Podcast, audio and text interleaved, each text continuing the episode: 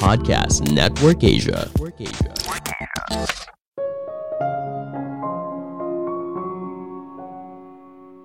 Buatlah kebiasaan baik yang baru menjadi lebih menyenangkan, sehingga kamu tidak akan mudah terjebak untuk kembali ke kebiasaan yang buruk. Halo semuanya, nama saya Michael. Selamat datang di podcast saya, Sikutu Buku. Kali ini saya akan bahas buku How to Change karya Katie Milkman. Sebelum kita mulai, buat kalian yang mau support podcast ini agar terus berkarya, caranya gampang banget.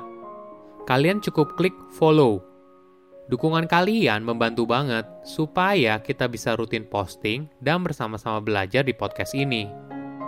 Buku ini membahas gimana sih caranya berubah. Perubahan paling mudah datang ketika kamu memahami apa yang selama ini menghalangi kamu untuk meraih kesuksesan dan mencari solusi untuk menghadapi hambatan tersebut. Jika kamu ingin berolahraga lebih banyak tetapi merasa olahraga itu sulit dan membosankan, mendownload aplikasi untuk menetapkan sebuah tujuan mungkin tidak akan membantu. Tapi, bagaimana jika sebaliknya kamu mengubah olahraga menjadi sumber kesenangan, bukan tugas yang harus dikerjakan? Ini adalah strategi yang bisa kamu coba untuk membantu kamu berubah.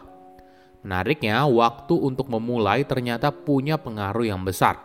Apalagi sekarang masih di awal tahun, maka mungkin saatnya kamu mulai menjalankan resolusi yang sudah kamu buat. Saya merangkumnya menjadi tiga hal penting dari buku ini. Pertama, momen menentukan segalanya. Apakah kamu pernah membuat sebuah resolusi? Entah untuk memulai sesuatu pada tahun yang baru, ulang tahun, di awal minggu, dan sebagainya. Ternyata hal ini punya efek positif loh. Tanggal tersebut dianggap sebagai permulaan yang baru. Tidak heran momen tersebut sering kali digunakan untuk memulai sebuah perubahan – penulis menemukan fakta yang menarik. Manusia melihat hidup sebagai sebuah episode. Kita membaginya menjadi beberapa bab dalam hidup. Misalnya di salah satu bab adalah ketika kamu pertama kali masuk kuliah. Di bab yang lain adalah di hari pertama kamu masuk kerja dan sebagainya. Tapi bab tersebut bukan hanya muncul sebagai penanda hal besar, namun bisa juga menjadi bab yang lebih kecil, misalnya ulang tahun, tahun baru, hari Senin, dan sebagainya. Tidak peduli sekecil apa pun bab baru tersebut, hal ini membuat kita merasa kalau ini adalah sebuah permulaan untuk berpindah dari bab satu ke bab lainnya. Kita berpindah dari pelajar menjadi pekerja, single menjadi merit, anak-anak menjadi dewasa, dan sebagainya. Label ini ternyata penting untuk merubah perilaku. Ada contoh yang menarik dari seorang pelari jarak jauh bernama Ray Zahab. Sebelum dirinya berubah, Ray merupakan perokok dan peminum berat, yang kadangkala makan makanan cepat saji seharian. Gaya hidup ini tentu saja tidak sehat.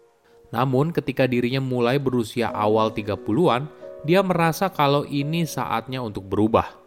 Ray lelah tidak punya uang dan gemuk. Dia lalu berandai-andai apakah dirinya bisa seperti saudara laki-lakinya, yaitu pelari jarak jauh yang sukses. Tapi tentu saja dia tahu kalau hal ini mustahil apabila dia masih mempertahankan gaya hidupnya yang lama. Hingga suatu hari pada tahun 1999, dia memutuskan kalau tahun depan dirinya akan jadi pribadi yang baru. Di tanggal 1 Januari 2000, ketika Ray bangun pagi, ada dorongan besar untuk merokok. Namun dia kembali meyakinkan dirinya kalau ini adalah tahun yang baru dan tidak ada lagi Ray yang lama. Dia pun berhasil mengubah kebiasaan buruknya pada tahun 2003, Ray berhasil memenangkan 100 Mile Yukon Arctic Ultra, salah satu perlombaan olahraga ketahanan tubuh yang ekstrim. Momen ini mungkin karena keputusan yang dibuatnya pada tahun 2000 lalu.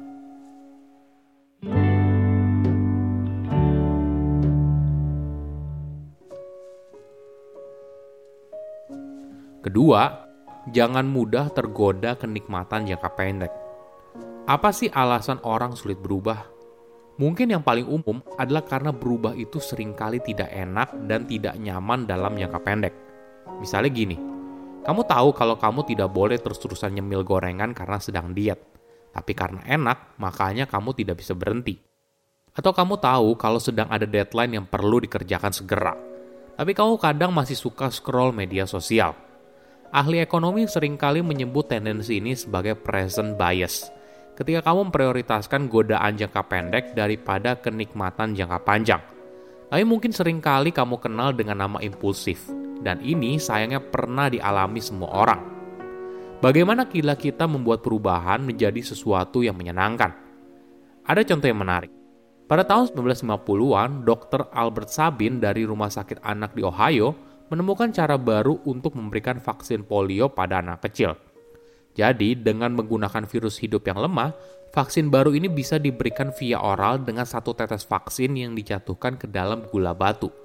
Cara ini mudah dan cepat. Seketika, banyak orang tua tertarik dan mendaftarkan anaknya untuk vaksinasi polio.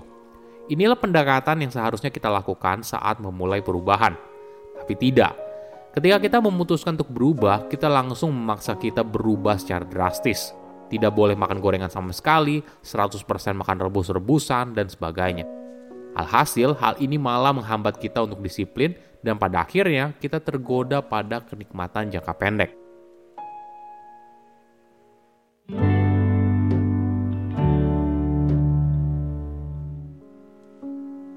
Ketiga, perubahan adalah sebuah perjalanan. Ada perspektif yang menarik soal perubahan. Mungkin di awal kita bersemangat, lalu mulai rutin menjalankannya. Lama-kelamaan, kita mulai membentuk kebiasaan baru. Namun perlu diingat, jangan lengah.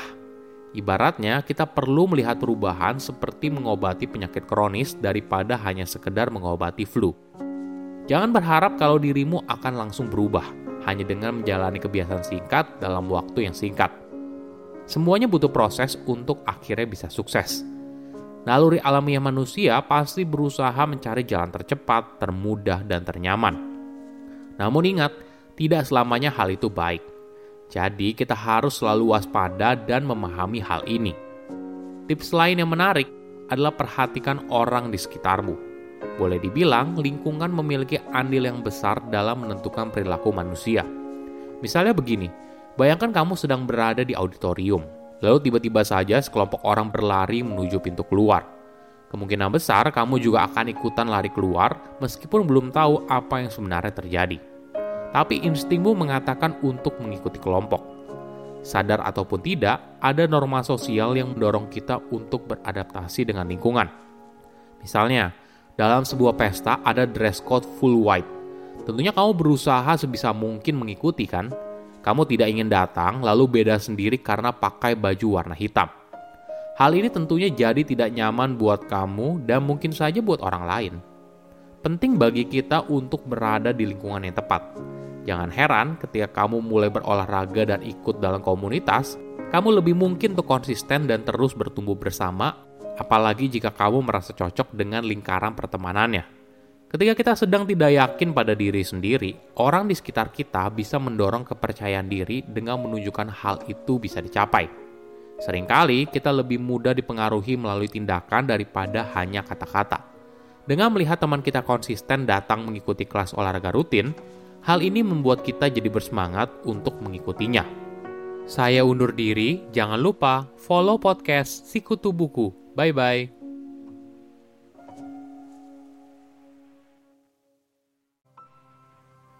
Pandangan dan opini yang disampaikan oleh kreator podcast, host, dan tamu tidak mencerminkan kebijakan resmi dan bagian dari podcast Network Asia. Setiap konten yang disampaikan mereka di dalam podcast adalah opini mereka sendiri dan tidak bermaksud untuk merugikan agama, grup etnik, perkumpulan, organisasi, perusahaan, perorangan, atau siapa pun dan apa pun.